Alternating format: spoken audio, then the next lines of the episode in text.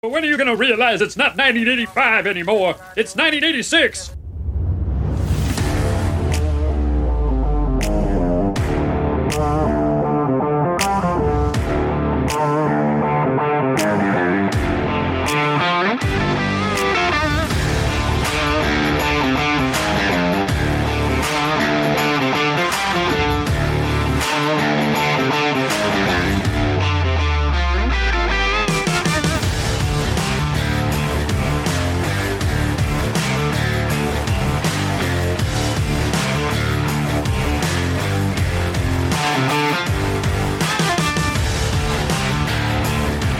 Fans, welcome to a very special episode of Not a Bomb Podcast.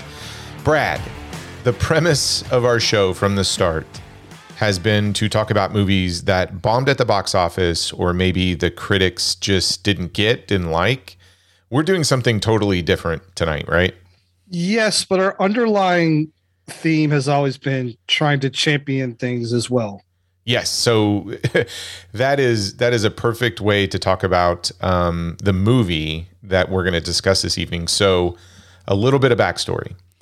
Uh, Brad, myself, uh, a lot of the people that come onto the show, we we follow a ton of different websites that talk about Blu-ray releases, 4K releases, etc. And there there was just there was something that caught my eye on a blurb over the summer and it had to do with a Blu-ray release in the UK about a film that was basically a claymation film and it was an action adventure horror film. And more specifically, the movie takes place in the 80s. So just that little, you know, description, two lines, I, I had to go look for this thing. And the title of the film was called Chuck Steele, Night of the Trampires. So of course, I, I I go to YouTube and I look at the trailer and I watch this trailer and I'm like, oh my god, I got to order this thing. so I, I order it from Amazon uh, and it comes from the UK. It takes about two weeks to get here. The day it gets here, I, I open this thing up. the The cover just looks absolutely gloriously ridiculous, and I'm like, all right, I, I got to watch this tonight. The whole family sits down and watches it with me, and that first showing, I'm immediately texting everybody I know after watching that film. And I started with you, Brad, and said, Oh my God, you have to watch this and we need to talk about it.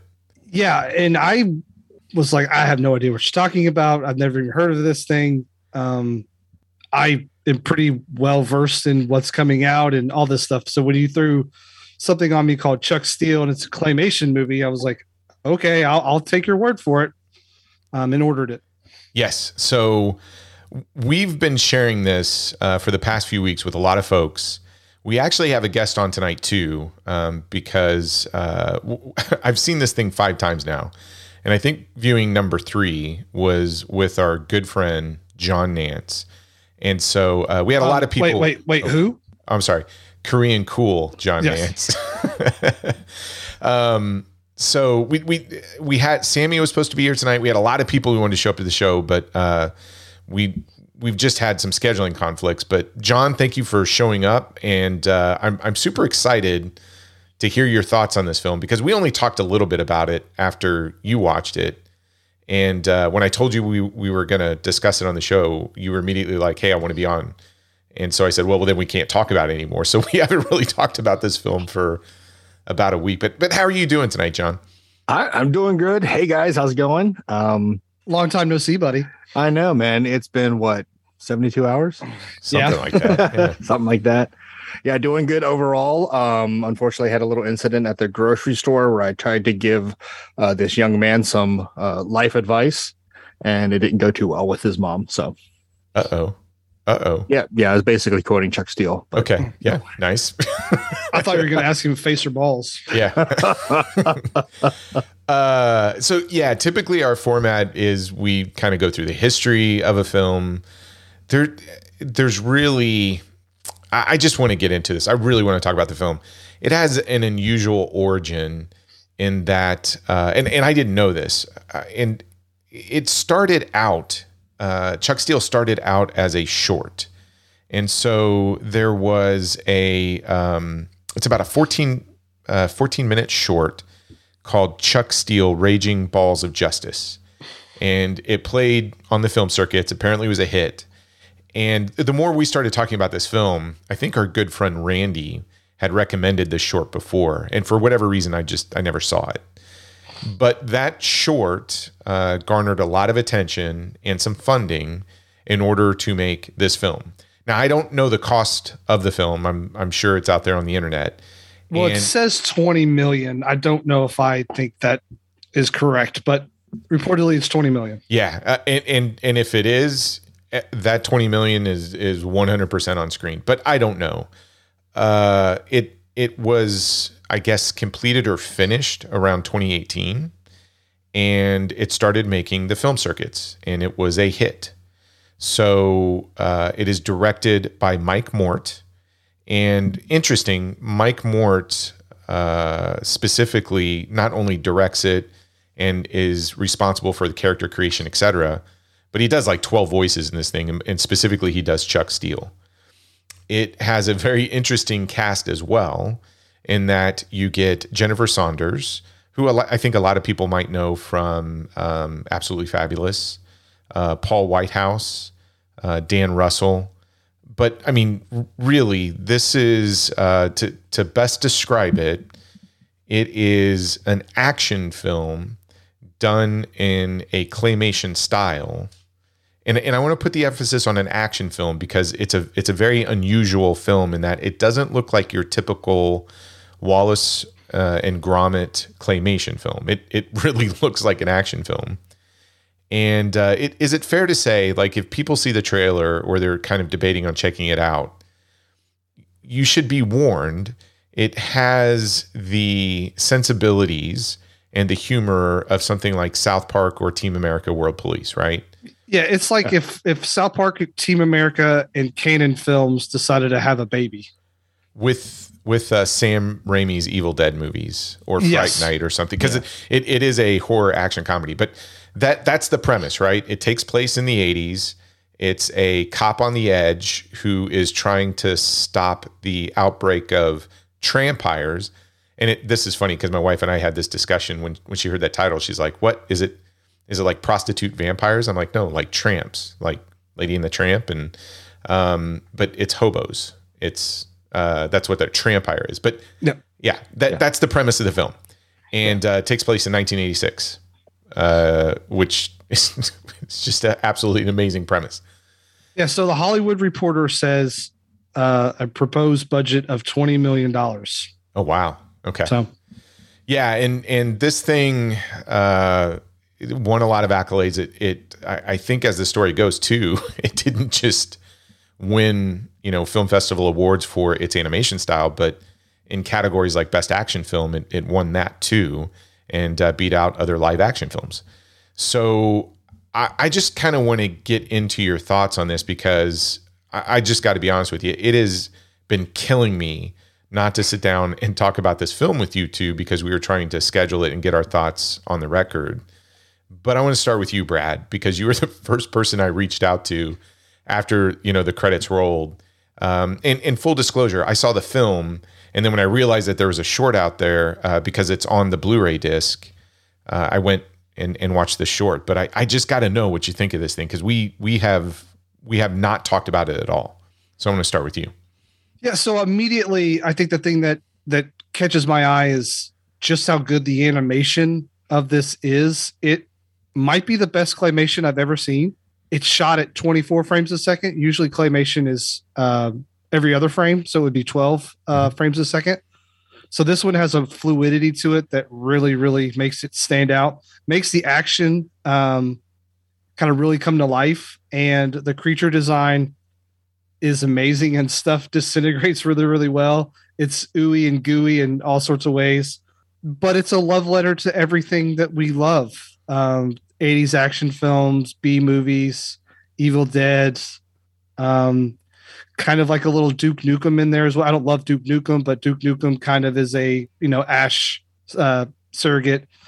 Um, but yeah, I I watched this um, and immediately fell in love with it, and the humor really really hits hard and it's really funny. Now, the thing I think it separates it from Team America is it isn't as vulgar vulgar. Um, it's like a little bit closer to a little bit more uh, R. Like I like once Max gets like 12, I would let him watch this. I wouldn't let him watch Team America at the age of 12. Um, but it does have this playfulness to it. And I just thought immediately when I was when I was watching it, I was like, this is so funny and it looks so good. There's no reason this movie needs to be this like I, I think I was just shocked that something this good could just be out there and like no one know about it and kind of feeling bad about like the art form that this guy has put together needs to be experienced by a lot of people um, more than it has because I think this is I I'm trying to think like would I watch this over Team America? It's, it's hard to say, but it's really good, man. It's it's really good. I I have just kind of thrown it on in the background every once in a while, just be like, oh, I just want to watch this or this. Um, there's a tunnel scene where there's a really big explosion, and you're just like, how do how do they do that with this claymation stuff? Like, I don't know how they did some of this stuff, but um, yeah, I think I think this is something that if you like those types of movies, and even if you don't, even if you just like comedies, I think this is gonna like really uh, speak to you because it spoke to me, and I was loving every second of it. I'm so happy. I am so happy to hear that. Uh, John, now I I got to experience this with you, um, and and kind of watch from the corner of my eye your reaction to it. But I, I kind of want to hear your vocalized thoughts on on Chuck Steele, Night of the Trampires. It was all right. Oh my god! I'm just kidding. No, it is. Um, you know, you, you go through and you hear about those those hidden gems, those those gems in the rough. That that's truly what this movie is. Um, not only was it beautifully done, beautifully executed, uh, Brad hit upon it. So impressed with the visuals and how it was put together. Gumby, you can suck it. this this claymation movie doesn't really look claymation, and to truly understand what I'm trying to say, folks, you have to get yourself a copy. You have to support this guy. You have to support the studio, and watch it.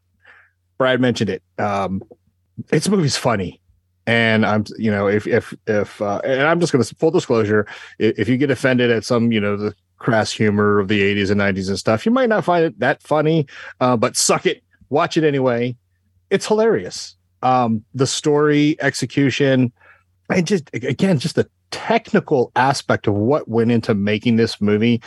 Um yeah, you're sitting there going, man, how did they really pull that off? How did they do that with, you know, with what they had? And and again, I can't believe this is claymation. Yeah, I'm sure there was some, you know, post production special effects, but to me, it was like 95% of that was just all the stop motion and the love and tears that Mike Mort put into this.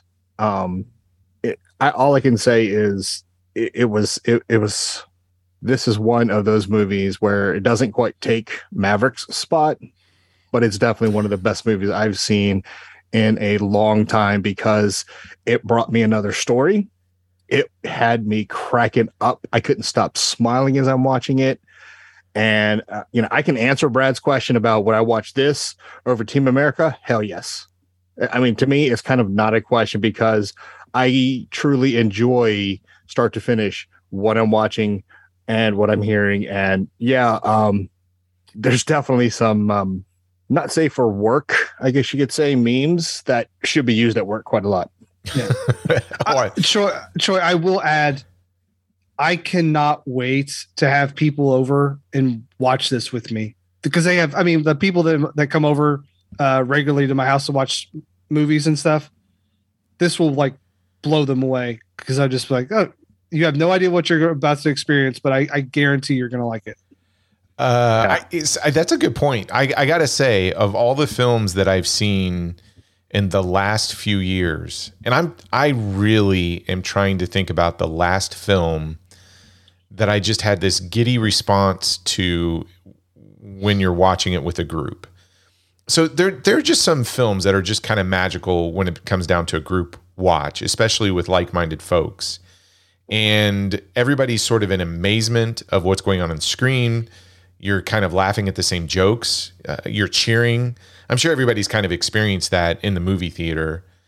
Uh, and and those those films really hold a special place in my heart. And and the one other film I can think of that probably matches uh, that that group watch for me was Tucker and Dale versus Evil. So Tucker and Dale versus Evil to me is is one of the best horror comedies ever. And when you watch that again with a group of like-minded people, and, and it's another film I've seen, I, I think we watch it like a couple times a year. Uh, it it's just so much fun, and it's quotable, and everybody's talking about it. And days after you see that film, even if you've seen it multiple times, you're still quoting it, and uh, the the humor lands, and it continues to land with multiple viewings. And this is one of those films for me. I mean, I, I cannot think of the last movie I've watched with a group, and I've watched this with a group of people like five times now. Uh, and and it's and it's just fun. It's a lot of fun. If you were to tell me like rank it of the films that I've seen this year, this is probably in the top five. And maybe by the end of the year, after five more watches, it may take the number one spot. I don't know. I, I just I don't know of a film even of this year that was more fun than this one. Um, and from a technical perspective, it's just dazzling. I, I don't know about you guys, but the first time I watched it, and uh, Tabitha uh, had watched it with me, and we were, and so did Cameron, my son, uh, and my daughter, well, the whole family, right? So we're we're watching. God. It. Yeah, yeah, yeah. We're watching it, and the first 15, 20 minutes, uh, there's a lot of jokes, and they're coming fast and furious. Nobody's laughing and I'm looking around and everybody's mouth is kind of agape because we all had the same reaction and we're like how did they do this? Because you've seen a lot of claymation especially if you've seen any of like the Wallace and Gromit movies you know uh, Shaun the Sheep any, anything right? Uh, but w- you're watching this first sequence especially with this ninja rooftop thing and and it's it's a hodgepodge of every Chuck Norris film mixed with Die Hard and Enter the Ninja. It's amazing. But as you're watching it and you're and you're just looking at it from a technical aspect, there are so many jokes, but you're you're kind of missing it all because you're just you can't believe what you're seeing. And your eyes have to get used to it a little bit because it, I think with typical claymation, like you said, Brad, it has a different um, frame rate. In this one, you're watching a flat out action film take place. It's cut like an action film, it's scored like an action film. There's blood, gore, gore guts, bullets, the whole nine yards, explosions. Um, and the physics within this film are the same physics you would see in a Cannon film. And I swear, the first 15, 20 minutes, I, I just couldn't take my eyes off of it. And uh, I was just, I was staring in total disbelief and it, and it wasn't until my second or third viewing that I was kind of laughing in the beginning and catching all the jokes.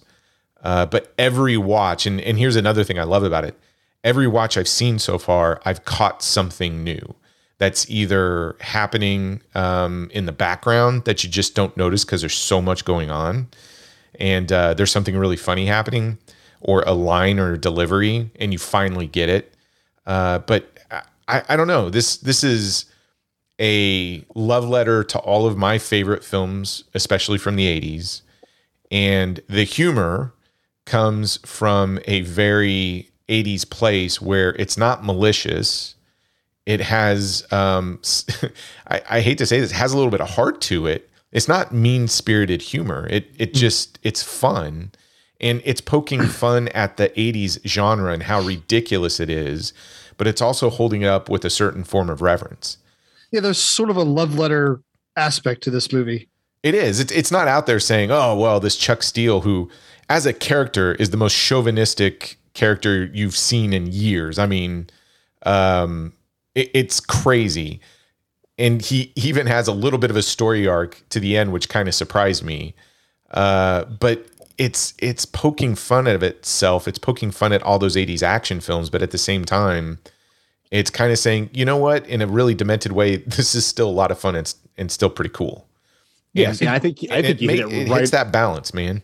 Yeah, I think you hit it right on the head, right? You know, he, this movie to me, again, I- I, I can sense the amount of love that and, and just the heart that he put into this because this was his movie. This is what he delivered, and it was, as you said, it was it was it was honoring. It was playing homage, and it was a tribute to you know the 80s action film stuff that you know us 80s kids grew up in that was just like wow that was so cool. And man that was so hilarious. And it, it delivers on so many levels that you know it, it, he's got a lifelong fan in, in me because I, I anything he puts out now I, will- I will just immediately just buy.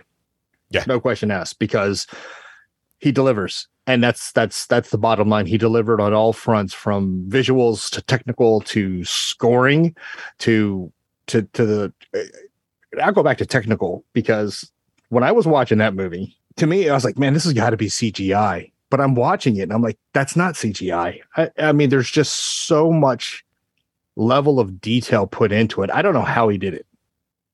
Or It- if if it was a mix i don't know it's just it get was the just Blu-ray. that th- good all I can say is get the Blu-ray. There is some kind of behind the scenes featurettes on there that'll show you the making of it. You will be fascinated by it. Mm-hmm. Um, the the stuff that they put into it, it, it I, I got to tell you, the mix between the claymation, the practical effects, the uh, there's a little bit of CGI in there and green screen and stuff, but very minimal. But how they did this and how they put it together, I mean, obviously it took years and years to make but it is absolutely ridiculous how it comes together and it's so seamless. The thing about this film, in terms of animation or claymation specifically, is I expect Chuck Steele to walk through my living room door right now. I mean, it looks so realistic. That is, it. It just looks like a living, breathing character, and it looks like a fully realized world. You get so wrapped up into it, at times you kind of forget you're watching a claymation. It's that good. Jesus, Jesus. Uh, You know what? That's a beautiful pitch to, to Mike Mort if he's going to do a sequel. Uh, poke fun of live uh, Last Action Hero and have Chuck Steele come into our world. Well, That would, Tro- be, um, that would be amazing. shockingly, this has clowns in it, and Troy loves it. Yes. Well, but well, the clowns are the villains. and that's I appreciate that, right? So, I mean, clowns are terrible. And uh, they end up being the villain, and Chuck Steele hates clowns. So I'm I'm on Chuck Steele's side right out of the gate here. yeah. Let, let's just say there was a lot of hiding at the at the beginning of the movie, and then when the clowns were dying, I never seen so many fist pumps. It was Oh crazy. yeah! I, I, I have to say, like, if anyone is intrigued by the conversation or is is curious, just do it. Just make the jump. Go on Amazon, buy the Blu-ray. You won't regret it. No, you will not. You will not. Yeah, I I have to ask you guys, do you have a favorite sequence of the film? It it is really hard for me to pick out um, my favorite parts. Uh, or and and here's the other thing: the humor. I know you mentioned this, Brad, a little bit. The humor's consistent. There are some jokes that have this through line, and what I love about it is it it, has this police academy mentality with its humor. Yeah, and Lethal Weapon kind of thrown in there too. Yep. Yeah, all of that stuff. And it and it really works and pays off because you're like, okay, that's kind of silly. And the first time they bring it up, because Chuck goes through all these different partners, which is a running gag through the whole thing. And he has a speech for each, you know, the same speech that he gives each partner. And you see the first time you're like, okay, that's kind of funny. And the second time you're like, where are they going with this? And and by the end of the film, you're like, okay, that that is hilarious. Like they kept that running gag. Yep. And my favorite running gag is anytime Chuck just is he he just gets upset at somebody, flips him off, right? Yeah. And there's all these sequences where you got to pay attention because you know um, th- there's just an entire sequence where the uh, uh, the his captain named Jack Shit is um, yelling at him, and he just has slowly two fingers coming up, flipping him off. But if you're watching the rest of the film, I mean, he's he's constantly doing that in the background to people when he gets upset at them. And My- it's, it's oh, sorry. My, juvenile. my Yeah. favorite one was in the car when they're in the tunnel and he's in the car and he just does it. It he just got that look. I I had to rewind that a few times and watch it again. I was dying. I was by myself, just almost like in a fetal position laughing. Oh, that tunnel sequence when when he, the car is on top of the other car, and then Yep. he tells him don't do drugs as he just unloads a clip of his Uzi in him. I think I think that tunnel sequence is like some of the like it- it's it's crazy what they did. It's Yeah. crazy.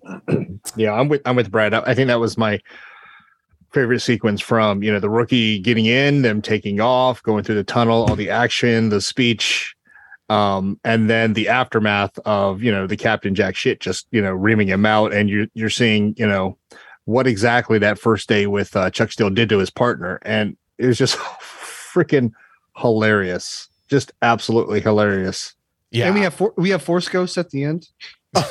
yeah, uh, I got to tell you, the last 20 minutes of this thing are probably some of the best 20 minutes of, of cinema Yeah. ever.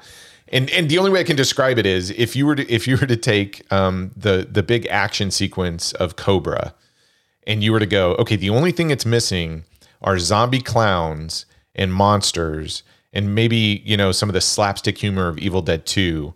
Let let's put that in with the the last 15, 20 minutes of Cobra, where he's like on the uh, that truck just mowing down all the bikers and stuff, and they had that's the last 20 minutes of this film. It is glorious. Uh, and it, from a technical standpoint, is just amazing. And just when you think you've seen it all, then it just takes it up to the next level. And again, you have this joke, and I don't want to ruin it, but there's this joke with um, Chuck Steele and politicians. And he just makes this comment just randomly throughout the film. And it has one of the best payoffs and best, you know, just uh, one liners at the end of it, uh, of just this big action sequence. Um, and it's fantastic. But I can't, I, I want to make sure folks understand too. I'm not just sitting here saying that the movie looks amazing uh, and it's just an incredible feat of claymation and it's just this love letter to 80s films. I really think it's a smart film. I actually think it does a good job of subtly poking at our current society a little bit too. Like I think it's pretty smart. It- there are some things that it's referencing and it's not just making fun of the 80s, but it does this roundabout thing where it's basically saying, look how ridiculous the 80s are and look at how these characters are commenting on the ridiculousness of the 80s but in fact they're kind of highlighting the ridiculousness of like 2020 and 2022 almost. Um and just you know our our current um situation. So it, this thing works at different levels. And some may say well hey the the social the political commentary doesn't really hit as well. Um, and again it's not mean spirited i think he does it in a really smart way where he's basically saying hey look we were kind of ridiculous in the 80s um, and we're kind of ridiculous now when you take a step back and, and think of it and there's just this underlining message a little bit of the world is still crazy and we still take ourselves way too seriously and uh, Mike Mort just has fun with all of that. And again, I I think this film just works on every level in terms of it, it's a visual feast. It's extremely funny. If you love 80s action films, you are going to sit there with a checklist and go, "Oh, that's a Tango and Cash reference. Oh, that's a Commando. Oh, that's a Code of Silence. Um, oh, that's I Come in Peace. Uh, oh, that's Evil Dead 2. Oh, there's Fright Night. I mean, you're just going to go through the list of movies from the 80s and it's all there. Um, you could you could probably play a drinking game to that, although you you your kidneys would be shot, your liver would be shot, you know, at the halfway mark. Um, but yeah, it's just it it works on so many different levels, and I I just love the whole thing. No, I mean you're right. It is a smart movie, and um, I, I wholeheartedly agree. I mean, it's drawing on parallels of what used to be considered "quote" funny. You can poke a little bit of fun of in the '80s. There's there's a parallel to you can kind of do it today. I mean, because some of the stuff is just purely silly. It is.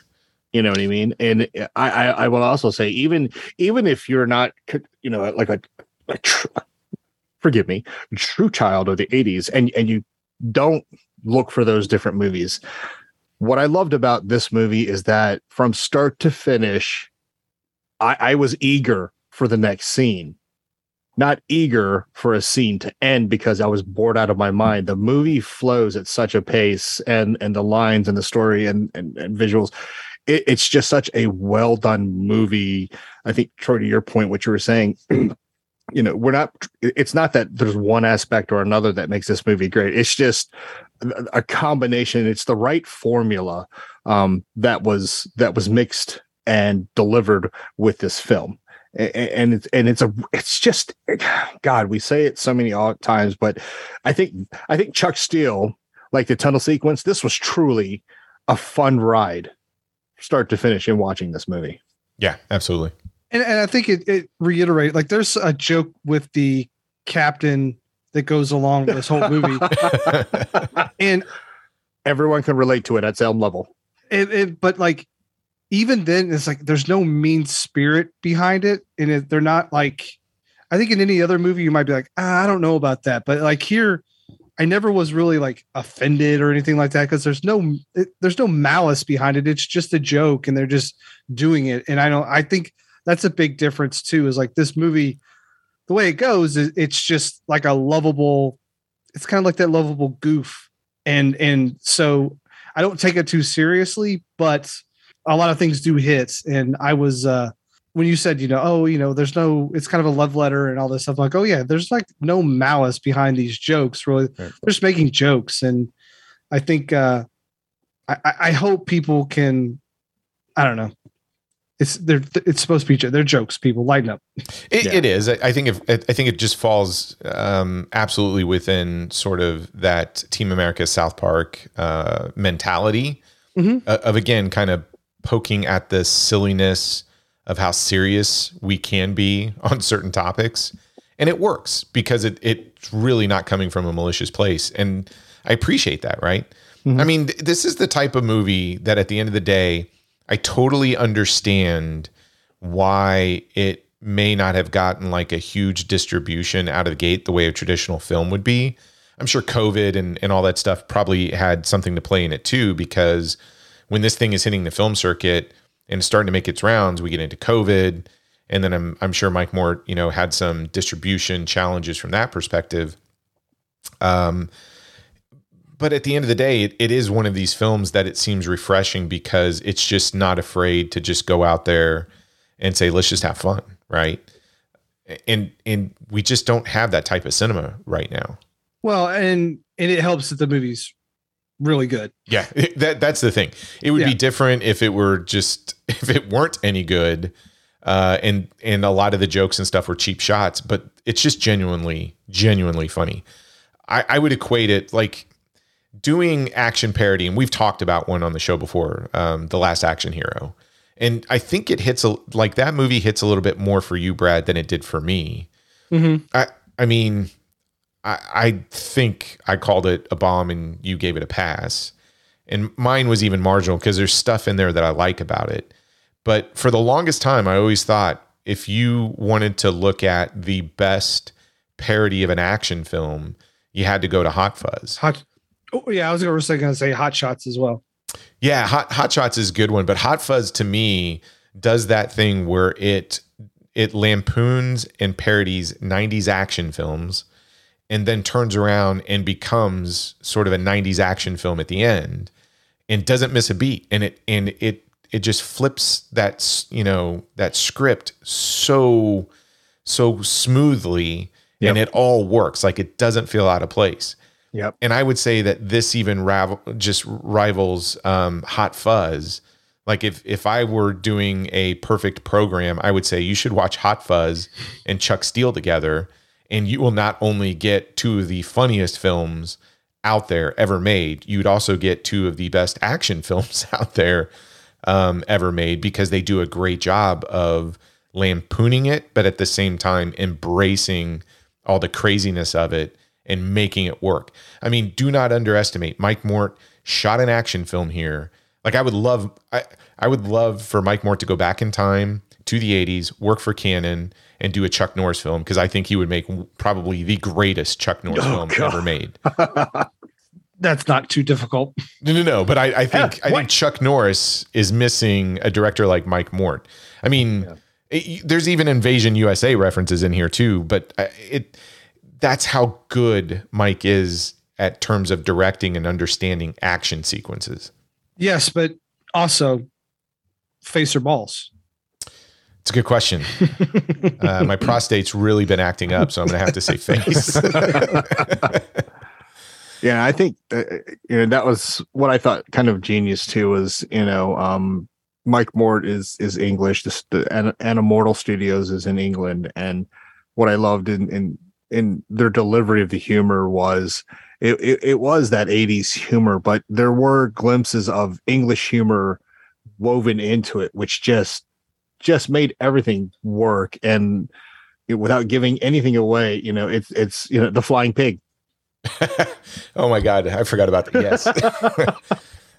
Well is, isn't that weird that we've got people that uh, aren't raised or, or growing up in america and they're making these type of films about american cinema from a very specific time period and they do the best job at understanding what type of film it is and trying to recreate it. And they, in some cases like this one, I think do it better than some of those 80s films. Well, just look at The Man Who Feels No Pain. Yes. This one and that. Like the two love letters to films about action movies are not American films. Yeah, I mean Edgar Wright, Hot Fuzz. I mean, it's, yeah, exactly. It, it, it is amazing to me. Like this, this is my favorite thing about movies is especially going to another country and getting their interpretation of what may be an American genre, uh, recreation of an American film, something of that nature. And, and again, Mike Mort just said, I'm going to look at every Sylvester Stallone, Arnold Schwarzenegger, Cannon, Chuck Norris, Steven Seagal film, anything that was ever made in that time period, and I am going to one up it. I mean, and yeah. and he does, in my opinion. No, he does. I mean, he, that's exactly you know what I felt from this film was like. You know, I, I I'm here to tell my story through this movie and that's exactly what he, he delivered right he had a story to tell and he delivered i think we we talked about that several times where you know there's no underlying agenda or anything it's just like this is what he enjoys this is what he wants to bring he wants to make us laugh he wants to make us go oh my gosh um and, and relieve a relive a little bit of our childhood and, and, like i said he hit all the check boxes for me and uh, 110% babe ruth smacked it home run uh, it, just just a just a wonderful, wonderful film. I agree. Uh, what else? What what other kind of praise do you want to heap on this thing? I'm so glad you guys loved it. Oh, I, I was so excited um, to watch it with you, and yeah, as soon as the movie started, I already had this shit eating grin on my face, and it just it just did not stop throughout, and. genius, genius, genius. That's all I can say. I can't say enough. I can't heap enough praise. Uh, Mike Mort, uh, if you're ever listening to this, hopefully you are. This is, man, you're awesome, dude. I, well, we're already planning like our next get together in, in Baltimore, and I'm like, I can't wait to get in a room and watch this with you guys. Oh gosh. Oh, 100 That's that. That's where we need to do the drinking game. oh, and and one other thing I want to want to say, and and again, this is I, I think I kind of picked up on my third viewing, it, you're watching the film, etc., and you're trying to take it all in. And I I can't remember which viewing it was. All of a sudden in my in my ears, I'm like that that sounds like Vixen. Uh, that that sounds like X Y Z. And and I'm thinking in my head, all the music that they were using like I'm the only person that knows this shit. I, I was. I'm like, who who the hell knew about Vixen XYZ? Um, Judas Priest. I, I Judas Priest. Yeah, was in there. Uh, and um, Saxon back on the streets, which they re-recorded that song for this film. But between that and the original score, which really nails the '80s action music, uh, it it's very lethal weapony um, with a little bit of synth in some spots, but dude, I, I was just a fan of the soundtrack. Like the oh, fact that was, he's he's doing amazing. all of these '80s hair metal bands and stuff that I grew up on and, and, loved. I'm like, I I only I thought I was the only one that had a Vixen album. Yeah. Uh, so no, you are, you are. I'm just kidding. I'm I'm so proud of that then because Vixen is awesome.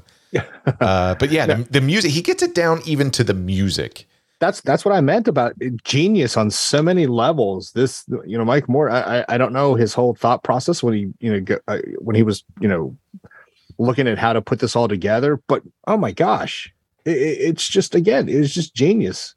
Yeah, I agree. I kind of wish I, I kind of wish Troy that someone would have talked to him about some of these things. You, oh, okay. Uh, that's a that's a good segue. So I have a surprise for you both. What's that? Well, I, I think it was after the second time I watched this. We're going to England. No. Um, Oh shit. I And Troy's paying. definitely no. I, I started to do a little research, right? So I, I went to the website to Animortal, and you can see what I started to look for specifically was the poster art and what they were doing from a website perspective for this film.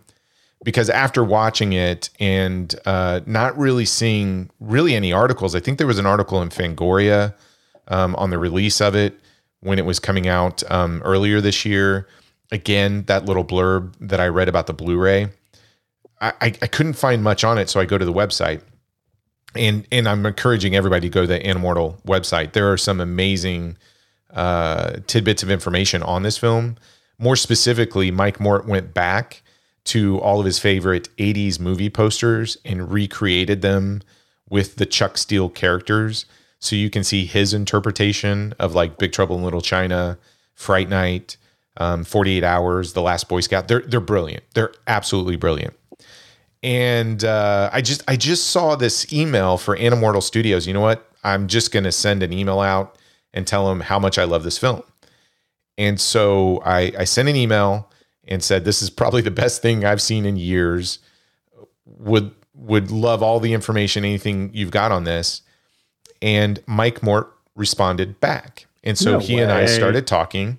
And I just asked him, I'm like, "Would would you spend a few minutes with me talking about the making of this film and sort of the genesis of uh, Chuck Steele, Night of Night of the Trampires?" And and honestly, guys, I was I was hoping for five ten minutes. We had an amazing conversation that was much longer than five or ten minutes. I'm going to play a portion of this, um, the the interview itself, so that all of you can hear uh, about Chuck Steele from the guy who created Chuck Steele, Mike Mort. So, you, so you ready for the interview? Damn. Hell yeah. Bring it on. All right, here we go. This is uh, this is my time um, asking Mike Mort a lot of questions about Chuck Steele and and pretty much just gushing over him. So I apologize in advance because this is Troy in full fanboy mode. So here we go.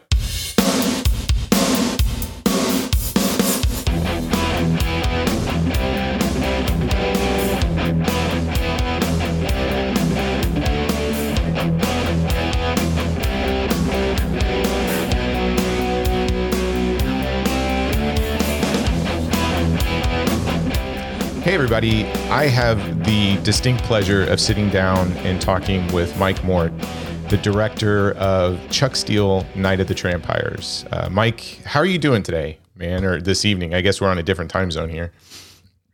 Yeah, I'm good. Uh, ready to go over the history of uh, of this movie project that took up so much of my life. But Okay. Well, I got to get this. I we have just to. need you to see it now. Is the thing. yeah, I, I just I got to tell you, uh, I discovered this film by accident, and I immediately fell in love with it, which is why I reached out to you. Um, I it it has one been just one of my favorite cinematic experiences of this year. I mean, no BS. You managed to capture like '80s action film in claymation, and not only make fun of it, but give it give it this reverence that you just don't see done today. Um, and I, I have so many questions for you, man. This this is this is a real work of art. Thanks. Fire fire away. Okay. Well, I, I just kind of want to start with you first. Uh, I've I've read some history about you, um, and, and didn't even know that you had done some live action shorts too, that you have on your You- YouTube channel, and I watched those. But I'm really curious, how did you get started uh, in this industry, and and maybe what inspired you to kind of go specifically into this type of filmmaking? Um, well, I I always loved films from when I was a kid, uh, especially anything that had monsters in and um, special effects and Ray Harryhausen. Obviously, I loved all of those movies. Um, my father used to take me to the cinema a lot, and I and I grew up watching, you know, stuff like uh, the things that come back to me from those days is, is uh, which is about what 30 or 35, 40 years ago now. um, uh, were things like you know Flash Gordon, obviously Star Wars, uh, the Ray Harryhausen movies, or the Sinbad films, and the old Terence Hill and Bud Bud Spencer movies. You know, just lots of crazy stuff from my youth, and, and I just got into movies uh, very early on. Um, and my brother had a cine camera, a Super 8 cine camera at um, for Christmas once, but he never used it. And uh, I sort of stole it and started playing with it and tried to make some stop motion things because there was some programs on T- UK TV back then that early Aardman uh, project called Morph, which I don't know if you're familiar with over there, but it's a, a very simple character that was on a on a desk in, in another show, in a live action show, and he would come up each week and just be this ball of clay that would animate.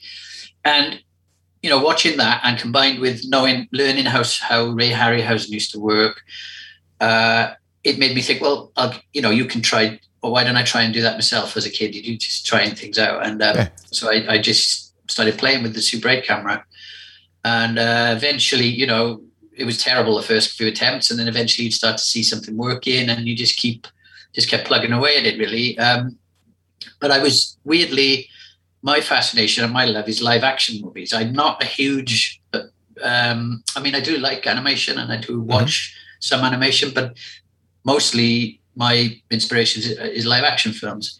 And I think I, I only focused on animation because I wanted to do the visual effects that other people would like um, Phil Tippett and Randy Cook were doing, you know, uh, the, the, the creature effects in live live action movies, uh, like Ghostbusters or The Gate or you know yeah. all the Thing and all of those things. Um, but obviously when uh, when I left college, it was like early '90s, '92 or three, I don't know. It was the year just before um, Jurassic Park came out and pretty much killed that whole industry of stop motion special effects in movies. You know, sort of it was a gradual thing, but it killed it off. So I ended up going down the road of making more sort of cartoony stop motion things. I had an opportunity came up to make a um, a TV series about cavemen called the Gogs, which uh, won a BAFTA and things, and ran. I, I, that took about I think six or seven years to oh, the UK. Yeah. It was a, it, it did sell globally, um, and it got us noticed by um, Steven Spielberg many years ago, and they flew us out there to talk about the project and other ideas and years later, the Croods came out, and I thought, hmm, there's a similarity there, but you know, I, I, didn't follow that up. But uh, yeah, the um, after that, then so I did commercials. Um, lots of different commercials came in, and but Chuck Steele was always a character. I came up with that character when I was 15, when I was in school, and just used to draw him all the time in the school books. And it was always a character I was hoping to make a film with one day. I never thought I'd get it made, but uh, I, I I reached a point I think in 2000 and what was it 2011 or 2010 where my commercials career was kind of going very quiet, and I thought I need to do a short film to get seen again. You know, you only have a certain shelf life as a commercials director in animation, I think, because you know it's all about the, the young youngsters coming up. You know. Okay. Um, so I thought I needed to get noticed again. So I thought I'll go back to what I know, and I thought I'll make one short Chuck Steele film, and then that'll be the end of it. I'll just get it out of my system. So I started making the short film, The Raging Balls of Steel Justice, in my basement here, making the puppets and the set. And um, gradually, uh, I managed to secure some funding through some fortuitous you know connections for the short film. And i managed to bring in a crew to to work on that of about six people over 18 months. And we churned out the short film which which did well in festivals and it was kind of uh, you know i was happy with it. And then the funders of that film wanted to make a feature film and I was like oh okay well and, and i had written the feature script back in 2001 so i just dusted that off and said well what about this and we kind of just went for it in 2014 and started making it and finished it in 2018. And oh. that's when the trouble started. Then trying to get it out there. so let me backtrack here. Um, so you're you're making uh, the short film in your basement. Like, how many people are involved in that once you secured funding? Because that that short film is is absolutely fantastic. And I saw that after watching your feature film. I didn't even know the short existed. But it it, it definitely has a scale to it that looks like it's it's something that comes out of of Hollywood. Yeah, I wanted to make uh, a 15 minute short film that would show the three act structure or, and a proof of concept of what Chuck Steele could be. So it was, um, I wanted to make it a be- beginning, middle, and end, establish the characters, establish the humor, establish the monsters, the fighting, the action, the style of it. So it was a very sort of condensed mini movie. And I'd been watching, I'd been rewatching all my load of favorite 80s movies and the style, uh, the way they looked, the way they were lit and I thought, you know, there was a lot of ways of making something look epic sometimes with with not with very little because a lot of those old films if you watch them when they're outdoors shooting on a street they're only lighting the area that's right in front of them everything else is just spotlights and car headlights Yeah. and you can kind of cheat a lot of things i just i just went down that road of like how can i make this um, on a budget and it, it, it wasn't like mega bucks on that but uh, it was a decent sized budget by the end, you know, uh, but we're not talking millions here, nowhere near that. So uh, you're not not even talking half a million or anything. It was just it was a, it was a small film, but it took 18 months to do, and we had. Uh, I think at maximum we had about a, about six people. So Six, I- that's it? yeah, Wow. so I, I, like I said, the models and the set I, I built myself at the beginning from armatures and things that I'd kept over the years. I just re, repurposed them. And then a friend of mine, Dave Sethi, who's a really good model maker, he came in, started helping and, and worked on the um, the robot was his main thing, and because he's very good at that precision model making, which I, I'm a bit more um, sculptor, the Mhm. sculpting, you know, that's my bag. But um, so after that, then when we got the, the funding, it was pretty much, I think I split the, we were also shooting in the garage. So we had four units running. Uh, we'd split the, the basement, which was a big open space. We split into three, I think, at the, uh, the, the bit most we were shooting. So four units.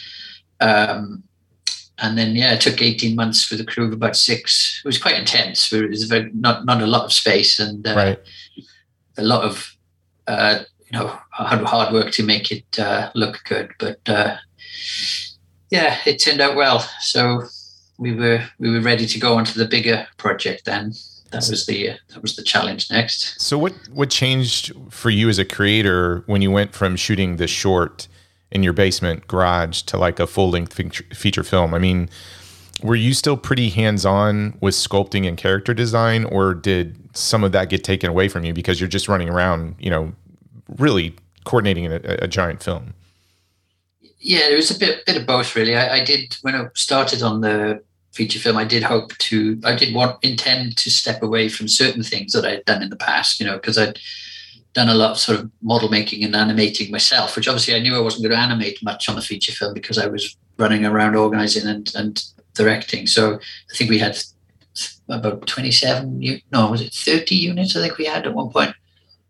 Ah, I, forget now, but it was a lot of running around and uh, setting up shots and, uh, you know, all of that stuff that Right. go with directing. But um, I, I did keep my hand in on sculpting. I sculpted a, a lot of the cre- most of the creatures because I because I like doing that, and it, it was my go-to place when I needed to think. I would just sculpt. Um, so there was a lot of that, um, and I designed all the characters as well because again I like doing that process, but. There was a big team on that, and there was a lot of other jobs that needed doing. You know, as far as my me being hands on, it was pretty much ended at the sculpting. I didn't get involved in other stuff like molding and casting and all of that stuff that, you know, there's better people out there to do all of that. So uh, I was thankfully able, to step away from some areas, but then other areas I creatively couldn't let go of as well. So I, I ended up uh, jumping back into certain things um, just to get what I wanted, really. Okay. So I, I I've watched it honestly about three or four times now. And the first time I watched it, I really I mean my jaw hit the ground and it was hard to follow along with the jokes because that opening sequence on the the rooftops with the ninjas, my entire family is is watching this and we're like, how how did they do this? Um, we we were just blown away.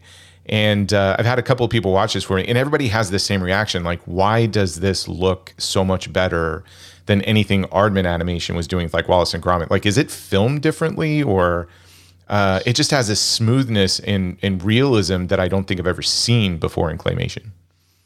Well, one one of the um, things that I wanted to do with the film was it was important that it felt like a live action movie. So the way my brain works when I'm directing a scene is always I do think about how those films used to be made. You know, there would be a reason things would cut away to something else because they couldn't achieve it with CGI back then. Mm-hmm. So there was stylistic choices why a shot was was so short or was you know or why you'd cut away to an, a different effect and then cut back to the other effect because I was trying to mirror the type of limitations they had in those 80s movies. Mm-hmm. So there's special effects in there that are mimicking, uh, you know, things from Fright Night or The Thing or that kind of thing. And and I wanted it to feel like that. So that the, the style of the film is very live action oriented. The lighting of it's very live action. But in terms of the smoothness of the animation, we did shoot everything on singles, which is one frame of uh, movement, and that so 24 frames uh, per second. So when you look at an Aardman film, generally they do 12 frames per second. So they, oh. they take they take a, they take two frames every time they do a movement. That's why they've got that their style has got that slightly more staccato yeah. feel.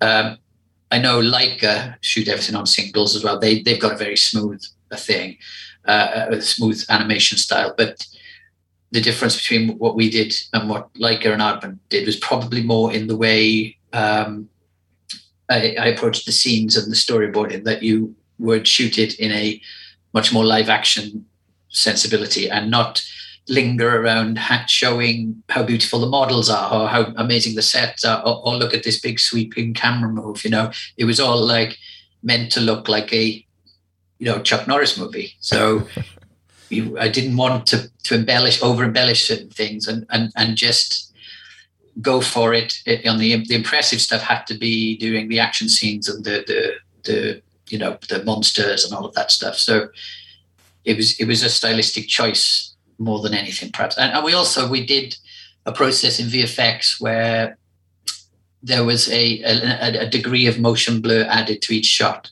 so it would just smooth things out even further. You know, just a subtle hint of it. Um, and and that kind of gives it a more fluid feel as well it it it's amazing, and I I can see that now because you hold some of those action sequences up to anything that would have been in Cobra or Commando. It is shot like a Chuck Norris film. And yeah. I find it every time I rewatch it, there's something going on in the background I didn't catch the first time because there's it's just constantly moving like a, a, a just a live action film.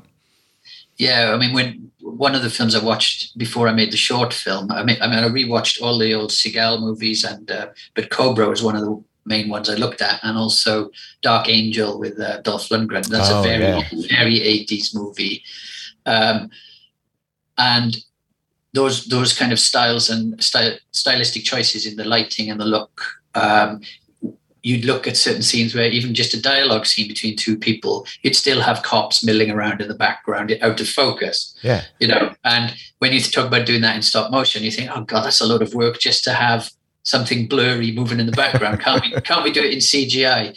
And I was like, no, we're gonna make hundreds of puppets and we're gonna do it all for real.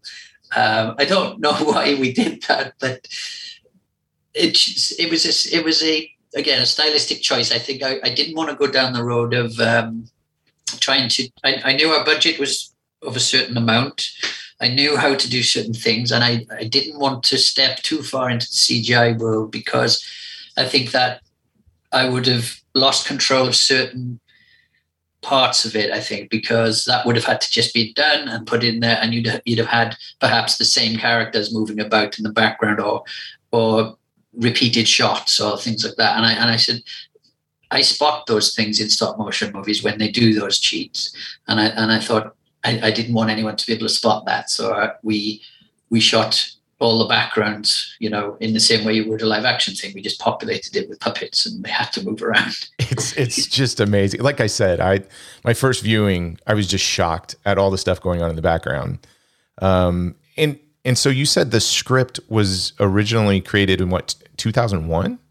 Yeah, that's when I finished the first draft. We did we did some rewrites and updating uh, before we started shooting, but it was essentially that that script. Um, and I think that's why it, there were certain jokes and certain things in that script that, because we're in a different time now, uh, were, were not offensive when I wrote them, but are now, oh my god, you can't you can't yeah. laugh at that, you can't say that, you know. So that's kind of affected our our release of the film really a little bit, uh, well, a lot, because uh, we we did we did speak to a lot of uh, like big studios who there was interest in it for a while, and it, it we kind of were kept dangling for about two years on, on a release, you know, with different entities, mm-hmm. but they ultimately kept going nowhere. And um, we ended up releasing it ourselves because we just needed to get out there. Uh, time was going by, and um, it, it's been the hardest part of it probably even though it was quite a hard film to make it's when you get to the distribution stage it's not something you can control because you've made the film and it's just you're just you know at the mercy of the marketplace then. And uh, our film was uh, maybe deemed uh, not politically correct enough for this period of time we're in. So uh, we, we, might, we, we might end up being a cult film over time. Who knows? But we'll see. Yeah, I uh, I can definitely see that. I mean, when when we watched it, it's it's hard not to compare it to things like Team America, World Police, etc. But uh, for me, it has a lot more in common with a film like Hot Fuzz, in that it hits all of the action beats primarily. Like it is an action film through and through. It just yeah. happens to have this very raunchy comedy to it that doesn't come from a mean place. It it actually is kind of pointing out just really the dumb stuff that went on in 80s action films and highlights it. And I never and also the 80s comedies that we all liked, you know, like um, Police Academy and all yeah, those kind of raunchy, exactly. raunchy comedies. I, I, basically threw everything I loved into this film that I grew up with. You know, it's it's it's 80s comedies, 80s horrors, 80s action movies, all in a blender. Yeah. Uh, with some other crazy and some British horror stuff in there as well. So it's it is a big influence soup. you know, just. it is. But I, I, was surprised. So there was this moment um, when I found out about it, and uh, I had ordered the Blu-ray from the UK because there's not a physical um, release in the US. It's just digital. Uh, but I'm like, I got I got to own a copy of this just based on the trailer. So as soon as I get it home, open the mail, and uh, show my wife, and and she's like, trampires is is that like uh like prostitutes or something? I'm like no tramps like hobo so we're having this exchange or discussion that leads to you know lady and the tramp and all. And i'm trying to explain to her no a tramp is is a hobo. And as we're watching this film you have a whole exchange that goes through that. So what i liked about your script as well is yeah there's this there's this reference comedy that happens in parody but you've got this string of comedy that is so genuine and hilarious that just comes out of nowhere. And, and as soon as that happened, my wife and I were talking to each other. We just even laugh more because that's the discussion we had before watching it. Yeah, yeah. The trampires thing was, um, you know, over here, obviously the tramps meaning a, a bum. That right. it's a bum over here, but that's the joke in the film. But when I was making the film, um, I saw a clip of um, Will Ferrell was on a chat show over there in the states, and he coined the phrase trampire. He was talking to the host and uh, he was he was calling I think Kristen Stewart a trampire because there was something in the press at the time about you know gossip about people having affairs and stuff or cheating on somebody. Okay. And he was he was jokingly saying she is a trampire or something, and I thought, oh, he's he's coined the phrase differently now for me.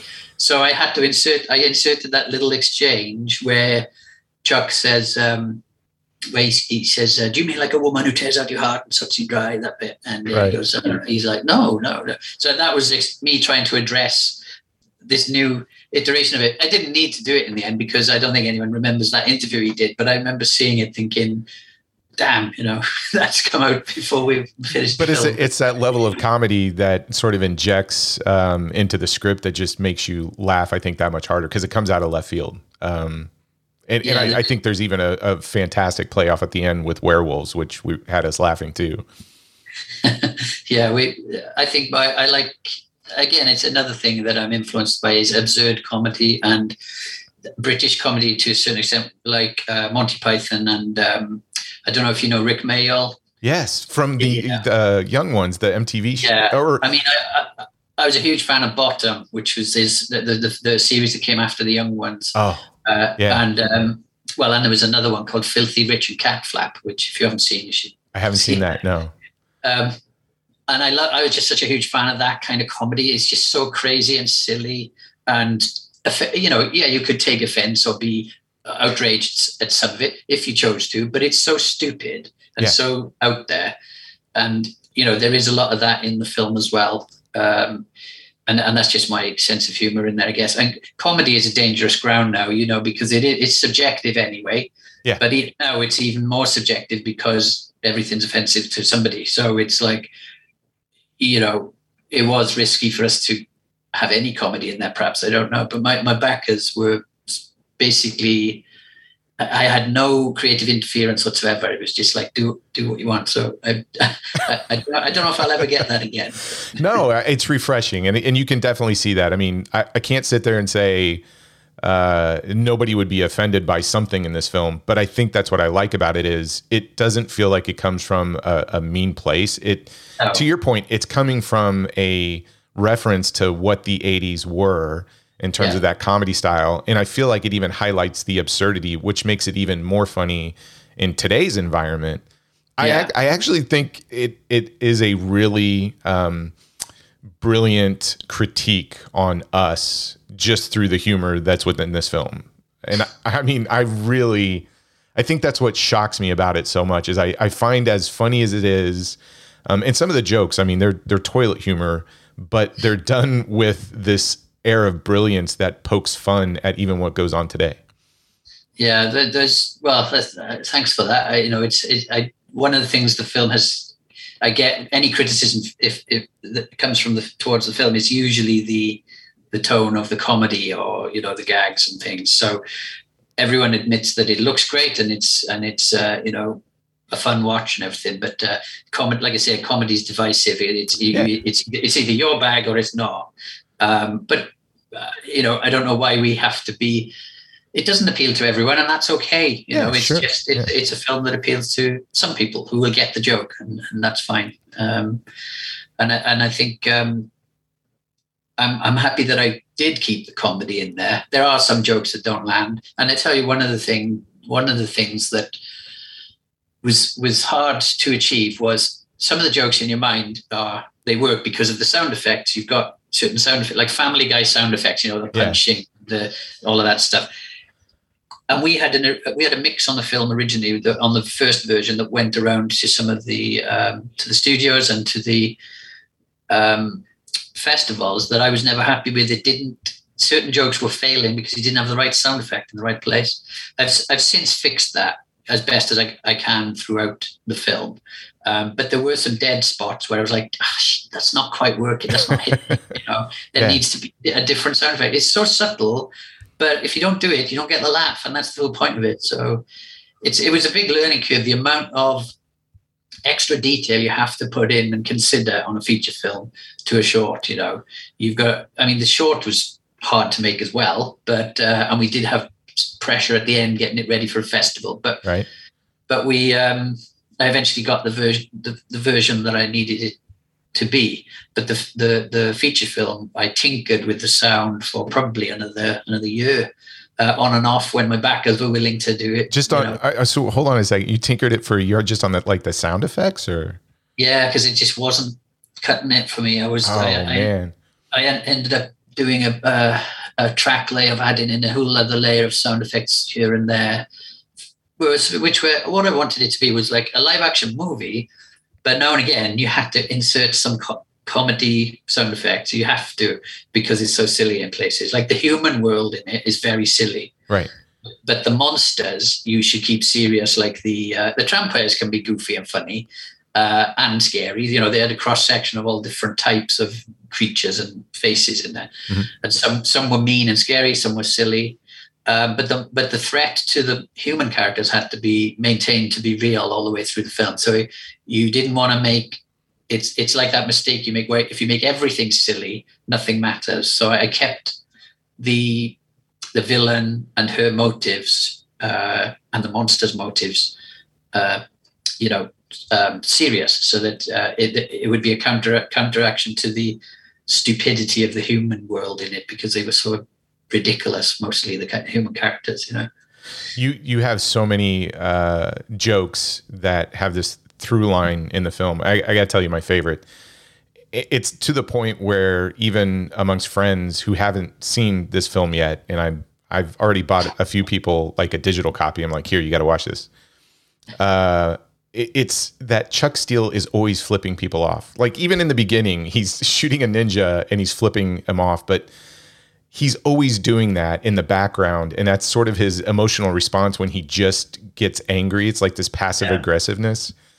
It, it's absolutely my my favorite moments of the film because you never expect it to happen. It happens in the action. It happens when he's talking to Jack or something of that nature. Um, but that's the other thing I love about this film. You've got these uh, every monologue to his new partner. You've got these running jokes, and for me, they all work. Like it, it's really comedic brilliance how you kind of pull that line through, you know, the full ninety minutes. well, the the the, uh, the partner thing was, you know, it's just a throwback to those those movies we used to watch, the action movies where they used to have a different partner every yeah. movie. It's like, what can we partner the cop with? And it just got so absurd, didn't it? And I just want to wanted to have it go that absurd in one film.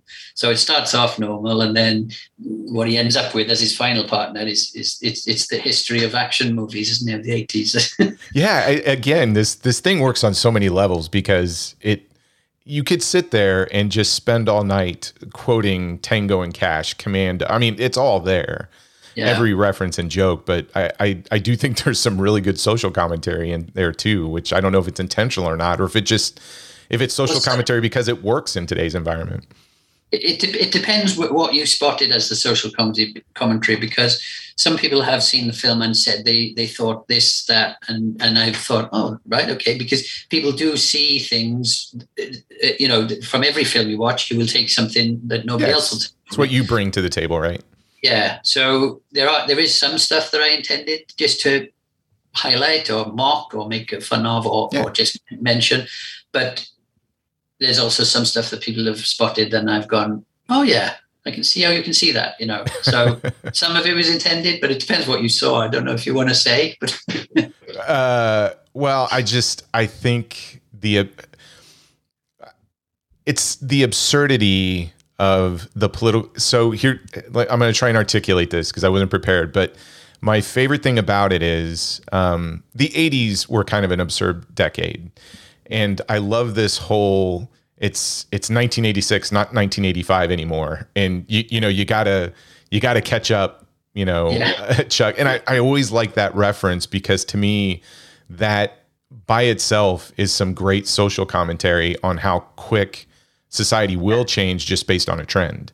Um, yeah. and i it that's an example because there's a couple of other things in there that i think it's kind of poking fun at our seriousness of 2022 yeah. But that to me is a great example where it's a kind of a throwaway joke where it's like, "Hey Chuck, it's it's not 1985 anymore, it's 1986." And you're like, "Okay, that's kind of funny considering how quickly things change in 2022 versus 2021." Yeah.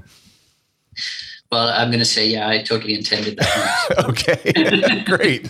Um, okay, I got I got to pause for a second. So, can we talk about this soundtrack? So, I'm listening to the soundtrack, and you got uh, Vixen, XYZ, which I didn't, I thought I was the only one who knew XYZ or maybe even owned the album, their first album. Um, Judas Priest, Saxon.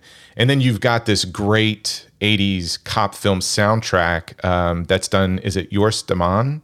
Yeah, Jor- Joris. Joris yeah. de Man. Okay. Uh, how much input did you have just on the music choices and even the overall um, soundtrack that Joris put together? Well, the the, the, the songs were chosen by me because they're from my personal CD collection. Oh, that's so awesome. I'm so happy. That is awesome, man. it's all it's all my my. I, I have spoiled for choice. I just couldn't decide which one to go with, and uh, I, I, there's still a few, but probably about another five other tracks that I wish I could have got in there. But I wanted to leave room for the score as well because Joris did such a great score, and I and I want. I was always torn between.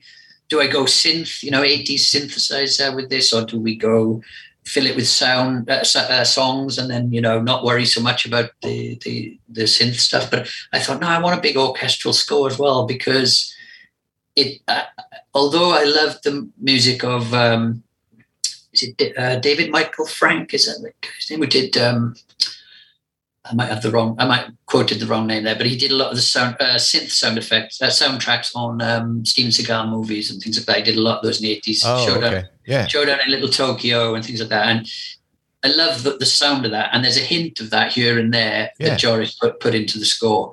But I essentially wanted a, a more of a an Alan Silvestri or a Jerry Goldsmith score. So Joris is such a good composer. Uh, he, I, I discovered him on a computer game, Killzone. I was playing a computer game years and years ago. And I thought, who did the music on this?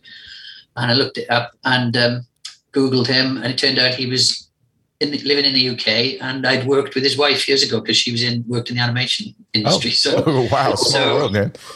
so he did the score on the short film as well, which he, he made it sound orchestral, but it's all digital. I mean, he's just, you know, he can do anything. So um, thankfully he came on and did the um, the score for the for the film. Unfortunately, I couldn't get time to go to the recording of the orchestral recording in Prague.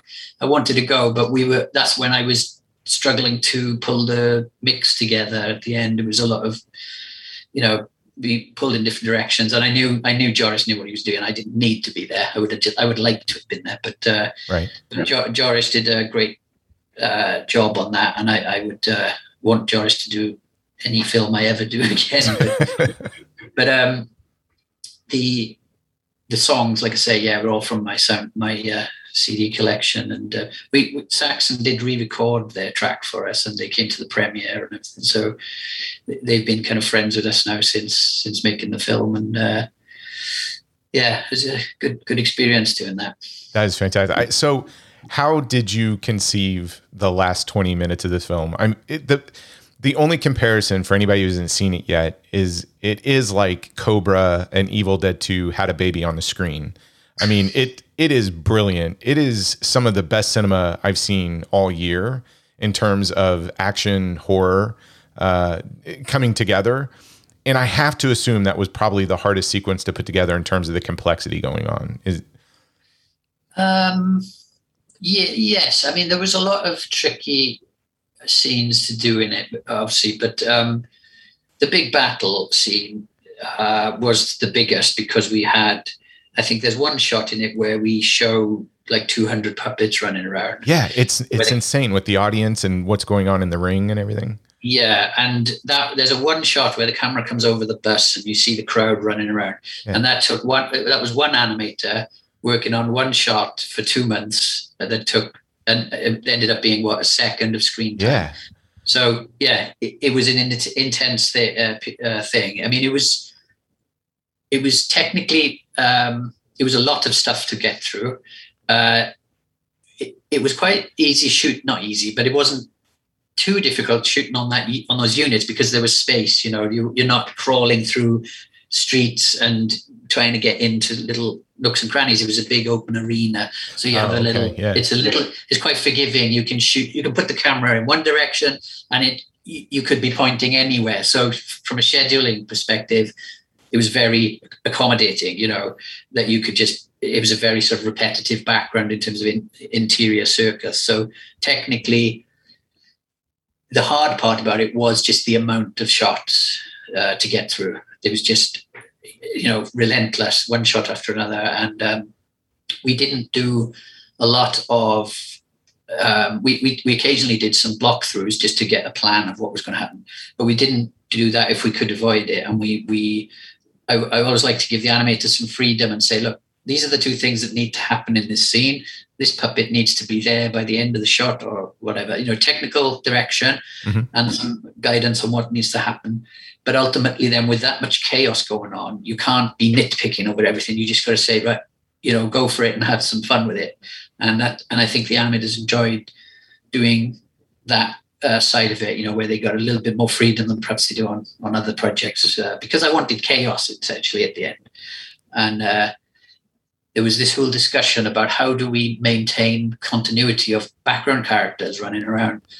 And I, and I was always saying, don't worry about it. I said that, you know, the, the, the production team were a bit sort of like, well, we need to give them all numbers and have, know which ones are going in which shot. And I was like, don't worry about it. you just make enough so that nobody knows where they are. And the audience, when they're watching it, will just see movement and chaos, and they won't they won't be checking out who's standing there and who's over there because essentially behind the main character they're, they're out of focus anyway because that's the style we were going for. When you shoot when you're trying to make it look like an anamorphic movie from the 80s everything's got that shallow depth of field so Yeah.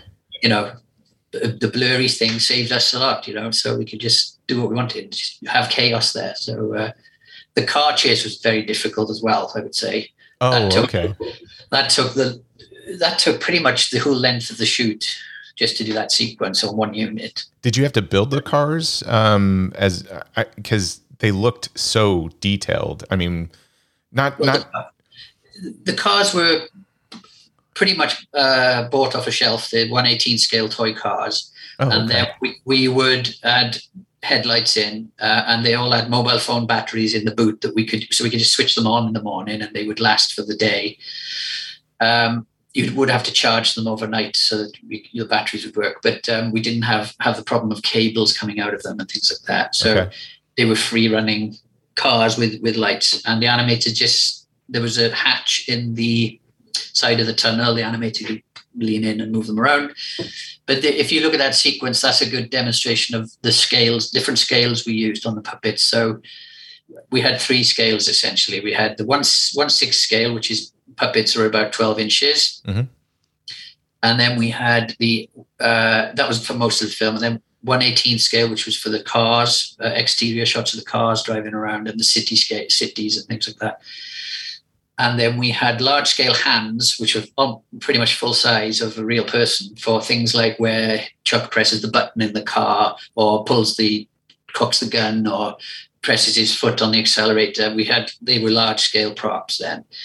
Uh, so I, I just didn't want things to look look look dinky. You know, when you went into that kind of small right. close up, you had to go to a bigger scale. So that that sequence shows you all those scales just jumping in and out of different scales. So uh, you know, if you freeze frame it, you can see where we where those things change. You know, and um, the interior of Chuck's car, where the dialogue's happening, that that car is a special build which you can lift the lid on and get your hands in and then close it back down. So uh, number of different approaches on that scene, but quite an intense space to work in that one was. Yeah, I didn't even think about that because I, I I just assumed everything was built from the ground up, um, simply because the amount of detail. Because the cars look worn. They they look like everything about this film looks so real. Like I would walk out my door and expect Chuck Steele to just be walking down my street or driving in that car.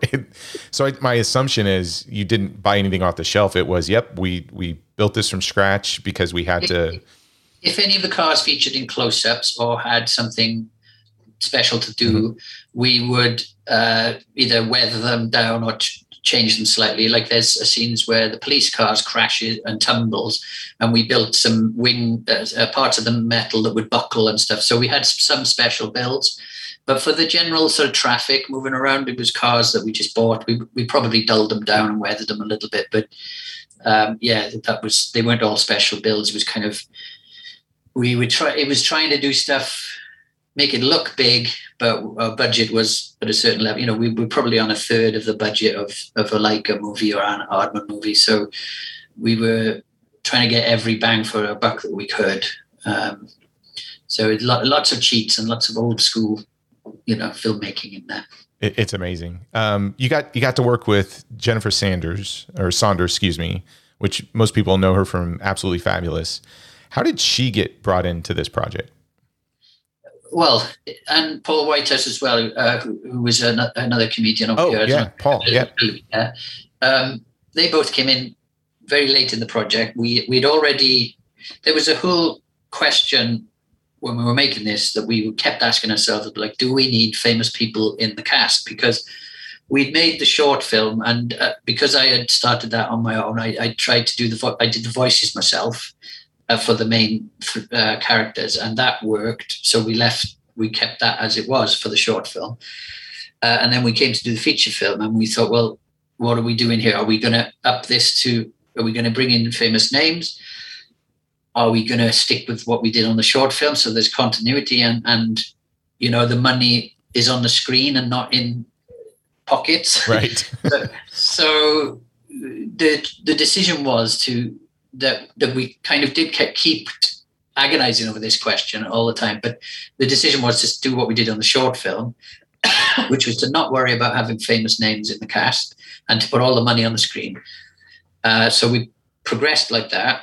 So the voice cast was made up of me doing a bunch of voices again, and also um, uh, voice artists coming in who, who, weren't necessarily household names or anything. Um, and that version worked. But then an opportunity came up once the film was pretty much finished and we were doing the mix through a colleague uh, to have Jennifer and Paul uh, revoice a couple of characters. So they came in and post sunk uh, those their characters. Mm-hmm. It's not the right way to do things. It wasn't, but they did a good job, and and you know it, it, it sounds sounds fine. But it was it's not the right way to do things if you can avoid it. You should always animate to the voice you that was recorded, right? Not the other way around. But um, yeah, so so it was a bit of a late decision that, and um, because we were still, like I say, we were still agonising over what whether we were going to need some famous names. I think I can't, I can't really say in the end what effect that had on us. Whether you know, because we, we when we were talking to Millennium over in um, uh, um, Bulgaria, they, they, were showing some interest at one point. Mm-hmm. and then there was talk of like Sylvester Stallone perhaps doing Chuck's voice, and it almost kind of happened ish. know? Oh, that, uh, that would have ruined it for me. I'm sorry. well, we, like, like I say, it was it was that question that we we just didn't know what the right approach was.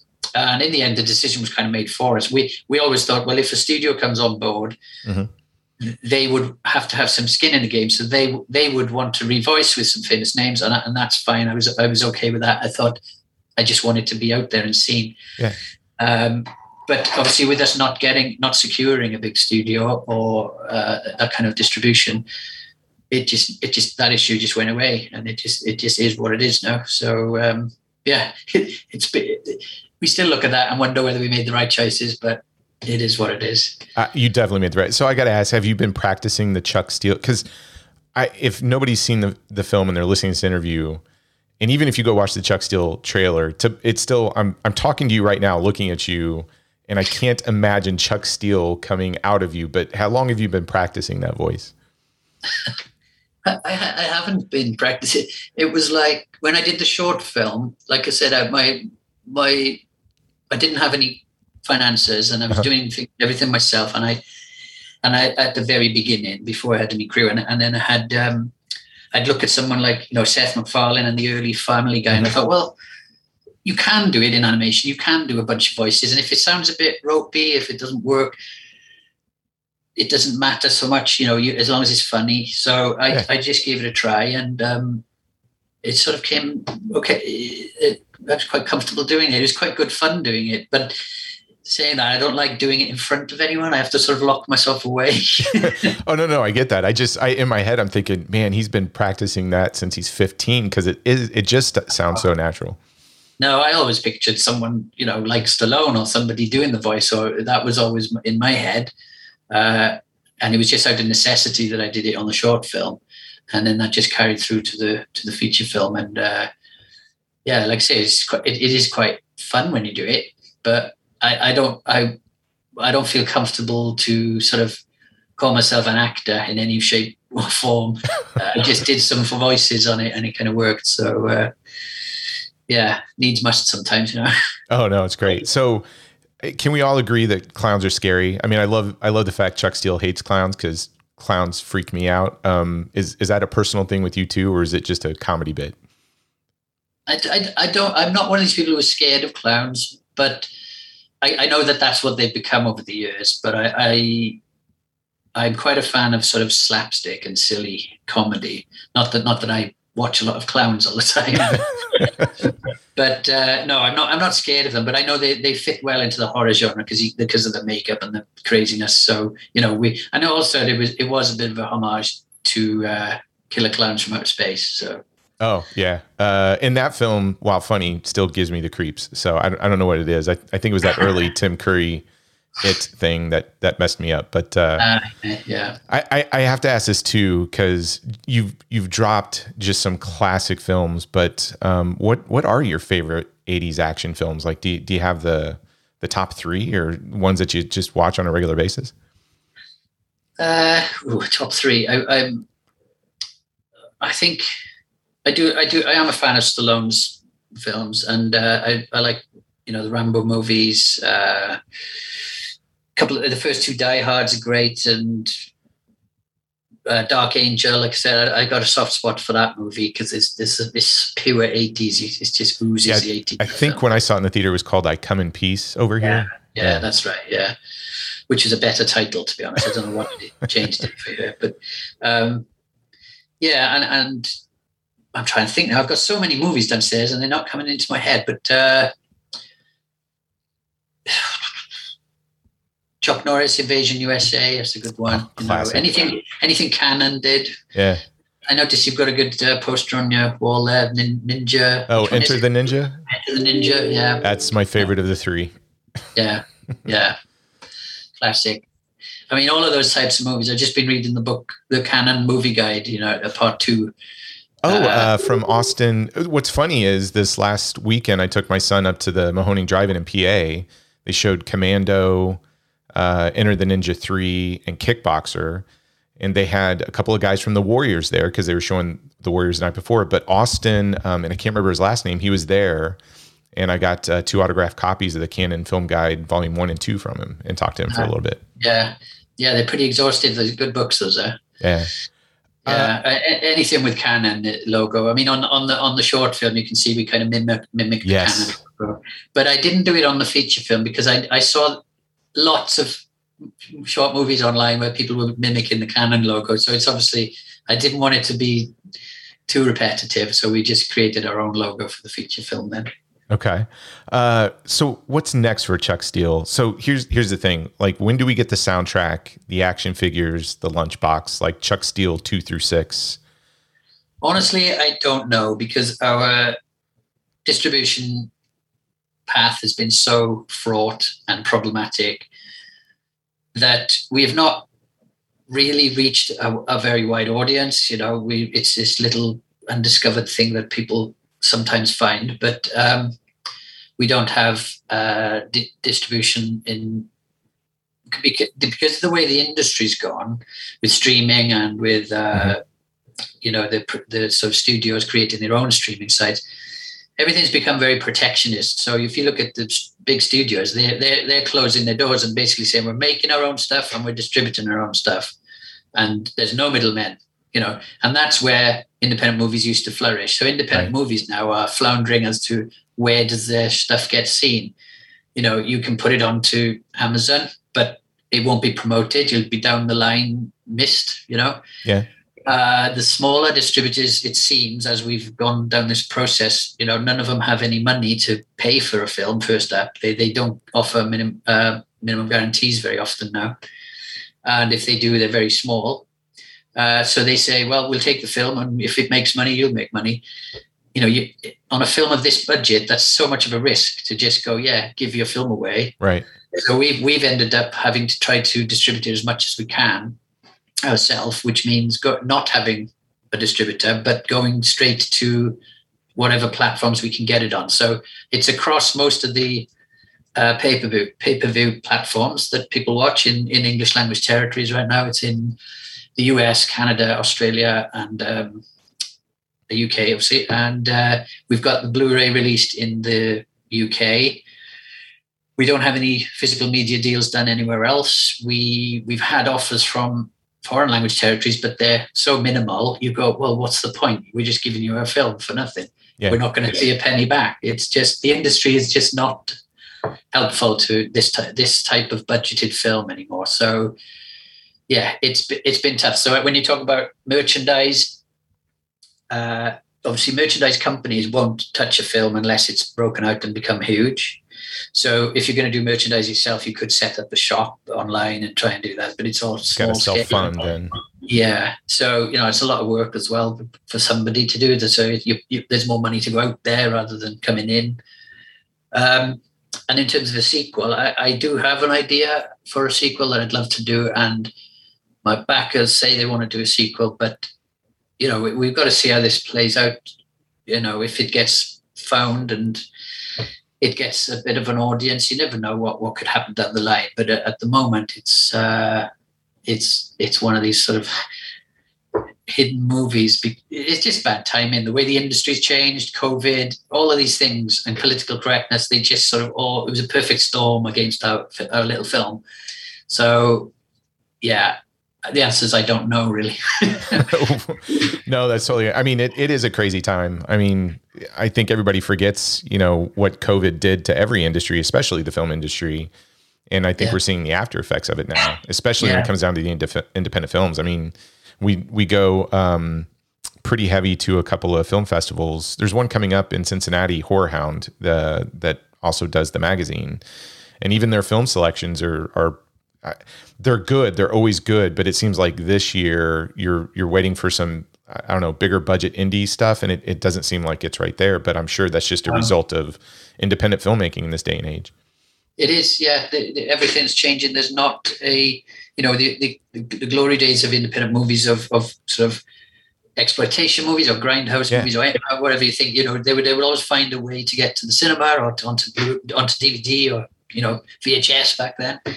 So there was always a route to market somehow, but the market now is is pretty much streaming. So if you can't, if you unless you can get the only, the only one that's open to, you know, just getting your film on there is Amazon. Um, but you know, it's it's just hard to get to make money in this in this yeah. game now. It's why you don't see a longevity of, of careers very much now. Director might make a couple of movies and then just go, sod this, I'm gonna go and work work somewhere where I can earn a living because it's it's it's upside down now. It's sort of um, it's a distributors market, not not a distributors market, a streamers market and a right. studios market. You know, the the big players controlling everything, little ones scrabbling around trying to get their film out. It seems anyway. I mean, I, my view is obviously coloured by the journey we've had. Um, other other people might not have the same opinion of it. Um, no, I, I, I think that's universal because, like I said, I'm just I'm looking at what's coming up for us at, at this film festival that we like to go to and discover these films, and it seemed like you should you could see something at Horror Hound. I mean, the first time I saw Tucker and Dale, um, it it was at a work print at Horror Hound, and to me. That just kind of blew up, got some notoriety. Some some other films, and Horror Hound has always been one of my favorite venues for like the small independent horror films. Uh, and I'm, I have a lot of faith. Like this year, they're going to find some gems because they always do. But it it just seems to me like what's what they're trying to get after. It, it looks like the the the landscape has drastically changed, and there's not as yeah. much to pick from. Yeah, very quickly it's changed, and I've noticed that with a lot of festivals. You know, without without naming any, you, you look at some of the the sort of list of the films that are shown, and you go, okay, something's missing here yeah. From, is changed. You know, the, the quality or the or the budgets are less or whatever, but it it's it's a harder place to be. I think. I think because you you know like festivals used to be a place as well where you could show your film and you you'd have distributors wanting it or you'd have you know some deals going on but like i say the smaller dis- distributors don't have any money or don't seem to want to spend any money so it's uh, it's more about like, well, you you've you've managed to make your film now, and you know, well done. But uh, we we'll see if we can make some money on it, and you'll make some if we do. And and that's an upside down thing. It should be, you know, if, you, if the creatives are en- ending up never making a penny on what they do, they, they're just going to go away, or or try and try and break in working at Netflix or Amazon and make their movies in in in those environments. right. Know? And um, problem with that I can see with that is that a lot of those big streamers and studios are very concerned about their corporate identity more so than the films. So they're always going to push uh, things that fit in with what they want to be seen as. Yeah. Uh, so the independent movie market, where ideas used to come up and crazy stuff used to happen, and it's uh, doesn't feel quite as crazy anymore at the moment. But maybe maybe it'll change. I think you know everything's moving so fast. Maybe something it's, It's all cyclical. I think we're I think we're just in that lull right now. Um, yeah. So how do people get a hold of it? Now I've I've bought it digitally. I don't know how many times and given it away, but and I got to say this this Blu-ray that's all region um, from Screenbound. I think it is. It's the UK company.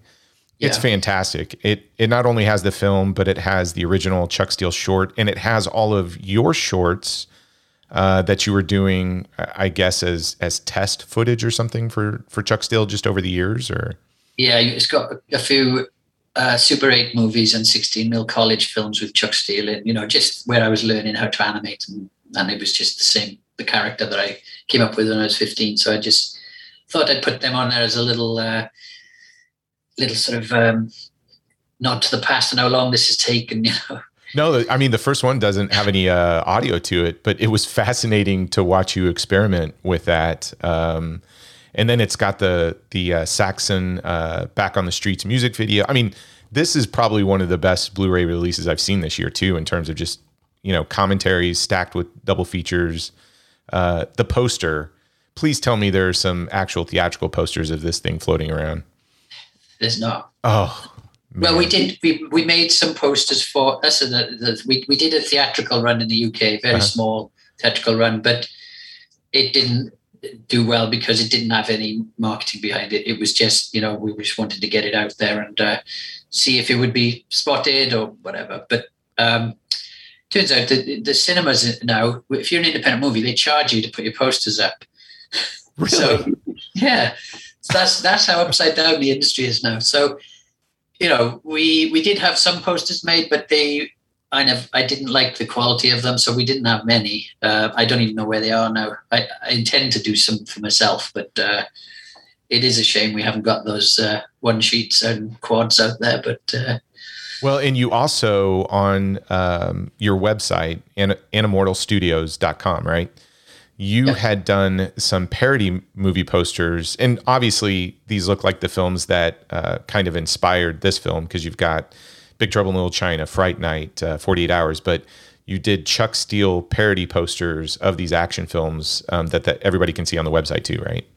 Yeah. Uh, I, I, while we were waiting for the film to get out, I was just thinking, what can I do? So I just started not mocking them up on, and I was just having fun with them. So I was, in the end, I was making one a day. And I was just like, oh, there we are. That that works. So you know, I could have kept going, but they're brilliant. They are so. We we we one night had to debate over which was our favorite. Mine is the 48 hour one. That that is fantastic. But they're all so good, man. You even did ET, which was kind of funny. Yeah, I don't, I don't know why I put that one in there. I think it was just because it was such an iconic piece of art, and I had the idea about the the gun, you know, and yeah. The, the thing. So, but yeah, um, there's lots of poster artwork on there. I think it's um, it's it's animortalstudio.com. So there's no oh, S on it. Studio. Okay, that's right. How else? Um, how else do they follow you? You're on Instagram, right? Uh, yeah. If you if you just Google, if you search for Chuck Steel on Instagram, you should find our page on there. Uh, and we've got a page on Facebook as well. It's a little bit quiet at the moment, but uh, we post anything that's happening. It goes up on there. Um, I think we're on Twitter, but I don't think we're very active on there right now. It's just it's too toxic. Twitter isn't it? no, I hear you. And then you can, uh, if if you don't want to order the physical copy, which I'm telling everybody, get the physical copy. Um, you can you can purchase it uh, or rent it Amazon, iTunes. I think on your website too. There's a bunch. There's a whole slew of links of like where you can get it based on the country you're at, right? Yeah, if you go to chucksteelthemovie.co.uk, uh, that will give you every site that's available to rent the movie on uh, that's in, in the US or uh, so you can just click on watch movie and it'll take you to the the, the streaming site.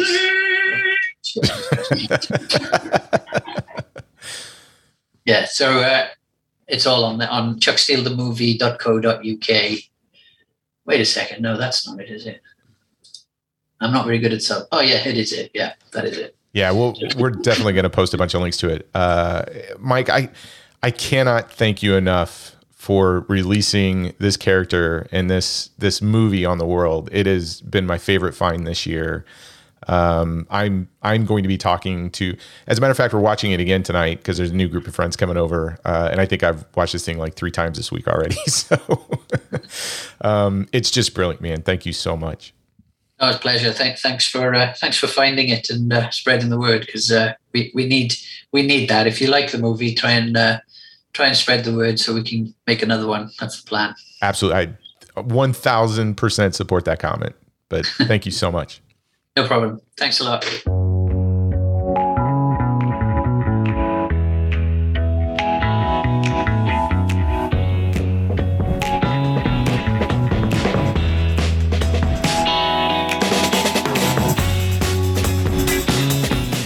I I gotta tell you guys, uh, the first thing that threw me off was not hearing Chuck Steel's voice and and knowing Mike Mort did it. So, uh, yeah, that that's Chuck Steel himself um, doing the review. But I, top ten moment, like we could stop podcasting right now. I'm good.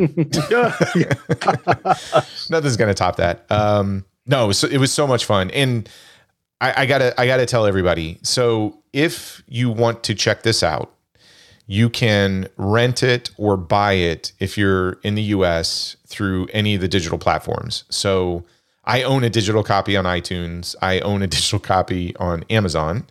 Um, so I bought this thing a few times. I've gifted it to a lot of different people as well. Just like, man, you got to watch this film. If you want to actually own a copy of it, like um, we do, because we like the you know the physical uh, media, you need to go to Amazon and order the Chuck Steel Night of the Trampires Blu-ray. So here's why you need to order it. It actually comes with the director's commentary. The short film that I talked about earlier, that uh, was sort of the genesis of Chuck Steel. It, was that a sh- balls balls of justice? um, Balls of Steel Justice. Ball, oh, balls, yeah, sorry. Yeah, that's included on the film. But what's really cool about it is you get to see all of these different test videos that Mike Mort was doing with the Chuck Steel character. I mean, all the way back when he was trying to shoot it on 8 millimeter and 16 millimeter growing up. I mean, he's been he's had this Chuck Steel character in his head for a long time. You get the Saxon Back on the Streets music video. You get a bunch of behind the scenes featurettes. You get all the trailers. You get archival material. And you get a double sided poster and 16 page booklet. And here's here's the greatest thing ever. This Blu-ray is all region. So you don't have to worry about trying to get an all region Blu play. It's gonna play in your Blu-ray player. And uh it I, I think I picked it up for like 20 bucks. Is that is that Yeah, what it's not paid? that it's not that expensive. Yeah. It it will It's- be the best Blu-ray you buy uh, this year. Yeah. It's, it's it's definitely an investment well made.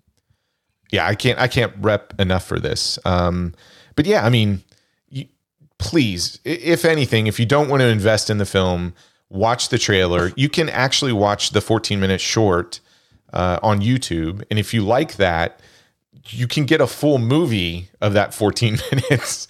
And and I, I think the movie's better than the short even. I mean, it's more epic, it's it's grander in scale. The short is absolutely hilarious. Um, the other thing I would really encourage you to do. So Mike has done, uh, you know, some live action shorts too. I think he has a YouTube channel as well. So just go search out Mike Mort and check out um, an action horror film, a short that he did from 2006 called Deadly Tantrum. Uh, it's really good. I, I really enjoy that one, but it'll give you a sense of how good of a director he is, because even within live action, he handles, um, you know, the action sequences and the horror and the comedy uh, just to perfection. But um, yeah, I, I can't encourage you guys enough. You've you've got to watch this film. You've got to buy it. You got to tell all your friends about it.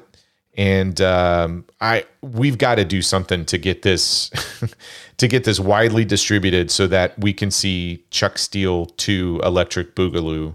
I don't know what the sequel. Oh my god, called. that'd be awesome. Wouldn't that be amazing? Oh, if, uh, crazy. yeah, I we we need a Chuck Steel sequel so bad. We need like seven Chuck Steel movies, as a matter of fact. Um, it needs to eclipse like the Lethal Weapon series. I think. Uh, what else, guys? I mean, We've we've gushed for a while, but rightfully so. This is Yeah. a fun film. So Yeah, check it out. Uh, the only thing I could add is I think you, when you said it earlier, right? This this is a movie you can enjoy by yourself, but I th- I think I speak for all of us. You will have a blast watching it with a group of friends. I, absolutely. It, this is this is the best group watch you can do. Uh, I've I've enjoyed it um, watching it by myself. I've enjoyed it with the group. The group is the best, uh, I guess, environment to watch it in. It is not suitable for work, so don't watch it at work Unless you have a cool boss. unless you Yeah, I have a cool work boss. at, I work at home, so don't tell me what to do. okay, that's right. Um, but yeah, go go check this out. Uh, but we we were super excited to maybe you know you know go off script for the typical not a bomb uh, podcast, and and this show is really just about highlighting uh, probably our favorite discovery. I, the thing I pride ourselves on is we will find some films, and when we talk to people who listen to the show, they're like, "Man, I would have never seen Love and Monsters," or um, what was the Russian one we did? Why don't you just die? Yeah, why don't you just die? Why don't yeah, you just die? Yeah. uh, Brigsby Bear. Um, this year, The Man Who Could Feel No Pain. I mean, we love kind of finding these little gems and and trying to champion them and get more people to view them. I would say out of all of the ones that we've talked about, if if you took our advice on Brigsby Bear and The Man Who Could Feel No Pain and all those other films, Love and Monsters, and you you really like those movies, you got to take a chance on this one. I can't. I'm really pushing hard on this thing, man. I, I want Chuck Steel 2 so bad. Yeah. No, seriously, folks. Um, uh, uh, as we said, I mean, we all love movies.